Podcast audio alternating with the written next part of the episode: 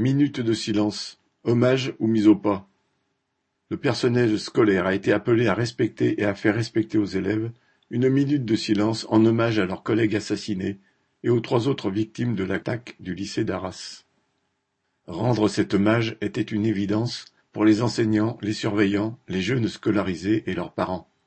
Mais pour le gouvernement, il s'agissait d'en faire un moyen pour contraindre à se ranger derrière lui au nom de l'unité nationale.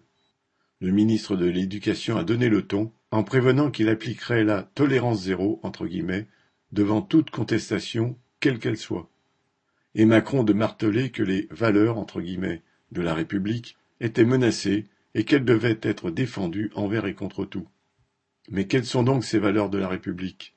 Beaucoup d'enseignants, comme de jeunes scolarisés, marqués par ce que leur propre famille a vécu, ne peuvent oublier bien des événements du passé que l'école de la République française a occultés, comme le furent les atrocités commises en son nom, qu'il s'agisse des massacres coloniaux ou de l'extrême violence de la répression contre les Algériens luttant pour leur indépendance.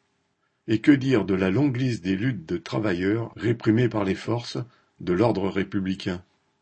Darmanin, Macron, Attal ne cherchent en fait qu'à instrumentaliser pour leur opération purement politicienne l'émotion ressentie face à l'acte barbare d'Arras.